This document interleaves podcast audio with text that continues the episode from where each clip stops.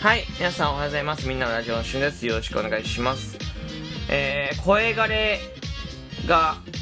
すごいです。まあでもう今だいぶ治ってきましたけども、っていうのは、まあ、結構リテイクを繰り返してるからで、本当は6時半の収録とかアップなんですけども、7時過ぎになってる。いや、本当は7時にアップする予定、一回つぶやきを出したんですがね、まあちょっと声枯れプラスして内容もすごくね大切にしてて今日の収録トーク、えーこだわっててこだわっててちょっと自分の納得のいくのを撮りたいので、何回も撮り直しております。もう何回目かな？結構撮り直してるんですけど。はい。えーまあ、聞き取りにくいと思うし、えー今日の内容を頑張って喋りますがなかなかまとまらないと思うので、えー伝わってくれたら嬉しいなと思います。でお便りを読んでいきます。でそのお便りの内容が、えーなんだろうな。すごく僕に関連することで、えーもしかしたらこれを聞いてる方方にも共感できることかもしれないので、えーまあ、というか、まあ、より多くの人に知ってほしいので、えーこだわこだわって撮ってます。はい、本当にいやいつも別にこだわってないことはないんですけど、よりこだわってところで、サムネイルもちょっと変えてます。で、えーお便り早速読んでいくんですけど、ラジオネームは伏せさせていただきます。この伏せさせていただく理由もちょっとあ、えー後でお伝えしますね。えーラジオネーム、えー、DJ 特命さんからです。えー24時間配信お疲れ様でした。お疲れ様でした。えー最後の方でおっしゃってた、喫音気味って言葉が印象に残ったので、つい反射的にお便りしてしまいました。自分も喫音がありまして言いたいことは言いたい言葉は言葉にあ頭に合うのに声に出せないことがあるので人と話すのが苦手なんですがしゅんさんは声を使う音声配信を仕事にされていてすごいなと思いました。いつも楽しませていただきありがとうございます。特にオチもない一方的なようですいませんということです。ありがとうございます。えー、喫音気味。そうなんです。僕ラジオトークでは喋ったことあると思うんですが僕喫音持ってます。はい。えー、喫音症だよってお医者さんから診断をもらったわけではないです。診断書をいただいたわけではないんですけど、えー僕はもう間違いなくこと小さい頃小学生ぐらいの頃からかな、えーそうだと思うし、えー歯医者ではね言われた。喫音っぽいねと言われました。はい。ただ診断にを受けたことはなくて、まあ、理由は嫌だったから。でもなんかそれで病院とかに行ったりとか死んだもらうのが嫌で、えー自分の中でそうだよっていう。でもねこれを聞くといやそうじゃないっていう人もいるかもしれない。僕はそうだと思ってます。でどれぐらいかっていうと僕今うん多分頑張って言い回し変えたりとかしてラジオトークとかも普段の生活もそうなんだけど言い回し変えたりとかえー、なんだろう言葉の前に何か言葉を挟んでリズムをつけて弾みをつけて喋ってるのでほとんど気になってってないと思います。ただ出そうと思えば出せるんです。えー、えー、っといいい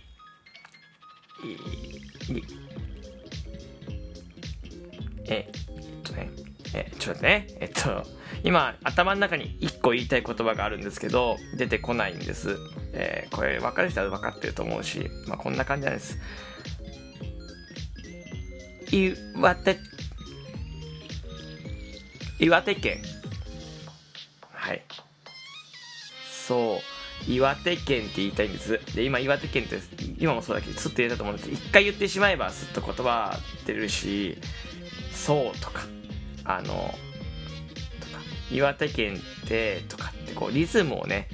つけたりとかすると言えるんですけど頭にポンって思い浮かべてそれをポンって出すのはめちゃめちゃ難しいんです実は。で、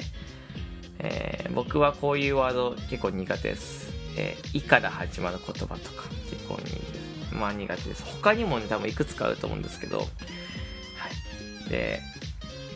こんな感じなんです。あの同じ言葉が出たりとか詰まったりとかこうなんか変な音になって出てくるとかってこれがきつ音なんです。ね今もう今多分伝わってると思います。はい。他にもいくつかあると思うんですけど、まあ、あんまりするとちょっとなんか聞き苦しいと思うんでやんないんですけど。僕あってで小さい頃、まあ、小学生の頃とか本当音読とかあるじゃないですか。で音読できないんですよ。今でも音読苦手。だからラジオトークで僕台本読みの収録とかライブ配信やったことないんですよね実は。苦手なんですよ。言葉が変えられないから。言葉の自由が利かないのがすごい苦手で言えないんです。そう。であのまあ多分身近なとこで言うとメニュー表見てメニュー喋るのが結構苦手だったりします。そうなんですよ。でなんでラジオネームしたかっていうと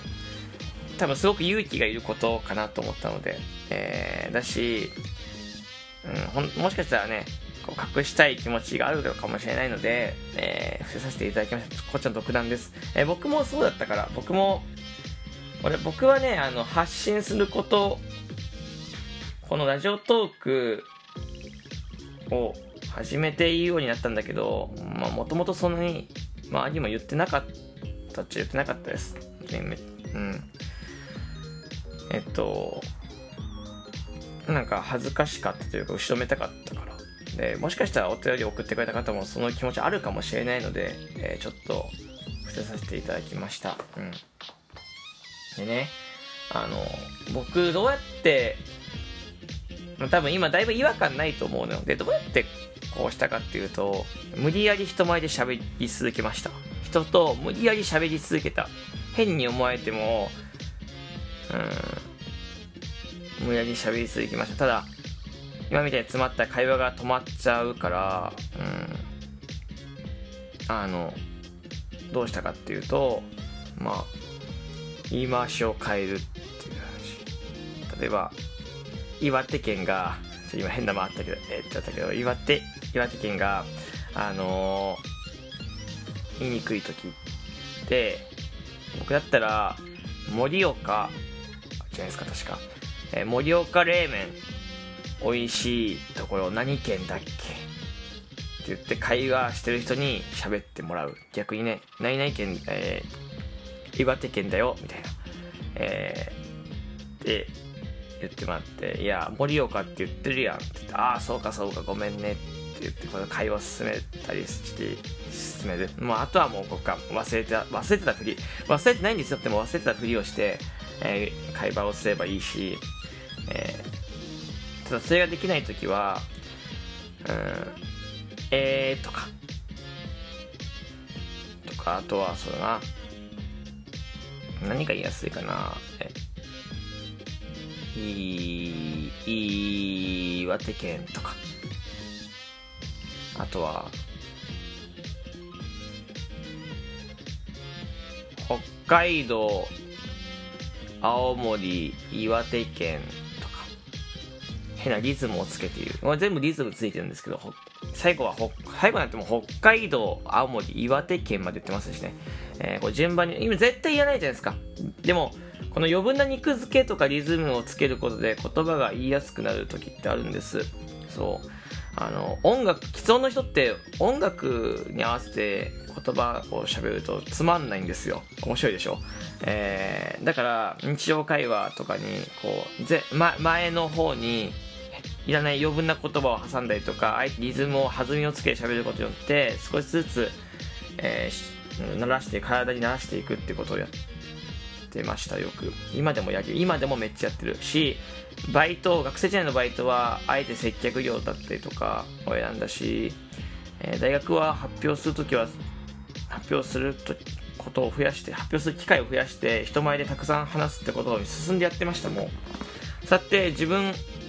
をあえてその環境に置くことによって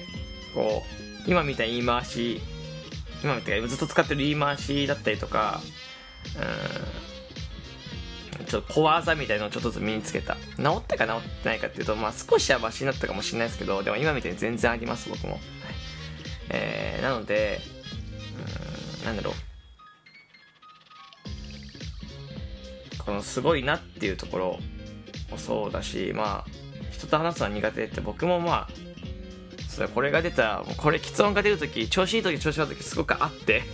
調子悪いときは本当に僕もあんま喋りたくないよこうやってね収録とかライブ配信は自分だけが喋ってるから別にバレないのよ言い回しさえ変えてしまえばバレないんですけどちょっと会話するやっぱどうしても出るんです、ね、それを極力減らすためにまあ、逆に喋ってる。はい、喋ってます。うん。で、僕がね、こうやって、多分死んだ人は死んだ人もらえると思うんですけど、あの、僕がこうやって質問っていうのを発信し続ける、でもこうやって喋るんだよって発信し続けることによって、発信することによって、うん、多分勇気出る方いるんじゃないかなって思ってます。あの、ていうか、言葉自由に使えないのですごいきついんですけど、言葉自由に使えるようになります。ある程度は。僕もまだまだなんですけど、ある程度はなります。喋りたいこと喋るななります、ある程度は。なので、全然、あの、なんだろう、大丈夫